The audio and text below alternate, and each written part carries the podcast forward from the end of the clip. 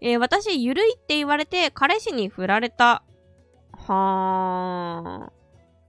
なんか、あのー、あれなのよ。その出来事、うーんとね、どの順番で話そっかなまあ、まず、みんながみんな、その、花園の圧を基準に付き合うか付き合わないか、結婚するかしないかを決めるわけではなくて、で、しかも、えっと、男性のご子息のサイズっていうのもいろいろあって、あのー、20何センチとかさ、10何センチとかさ、何センチとか5センチとか、あの、いろんなサイズがあって、で、別に大きかったら偉いとか、小さかったら良くないとか、そういうことも全然ないですけど、ただ単に個人差があって、えっ、ー、と、例えば、その、そうやって言ってきた彼のご子息よりも大きなご子息の方であれば、多分そこに対してそんなに緩いとかって思わないと思うし、まあそれが、それが一つ体の相性って言ったりとかする。その、大きなご子息の方に対して、えっ、ー、と、柔らかめな花園の人で、これはお互い痛くなくて苦しくなくて、えっ、ー、と、噛み合うっていう、それ、そういうのがまあ体の相性だったりとかするんですね。で、えっと、世の中には、うんと、その体の相性っていうのを一番に求めないっていう人もいれば、それを一番に求めるっていう人もいるので、まあ、その、そうやって振ってきた彼にとっては、自分のご子息にフィットするということが、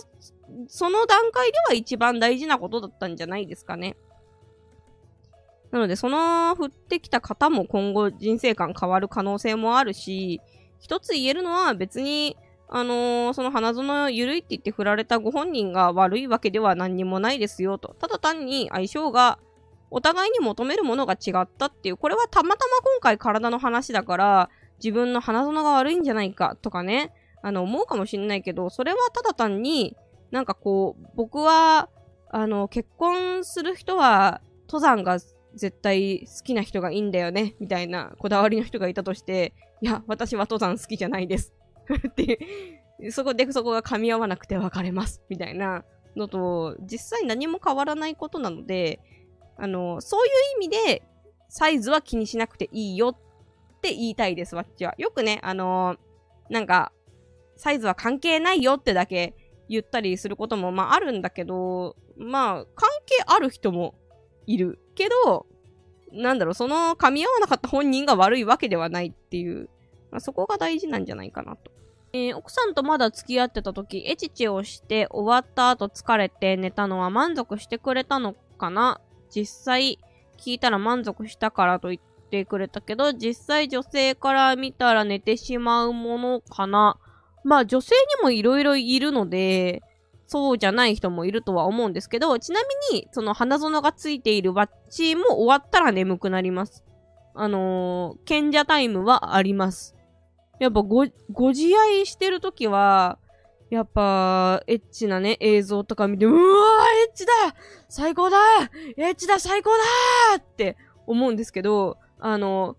ふーってなった瞬間に、えー、ど、ど、どうしたのこれ？痛そうえ、大丈夫？あ、まあでも、そっか、痛くないようにはしてらっしゃるもんね。あ、そうか、そう、そういう演出か、よしよしって思ったりとかして、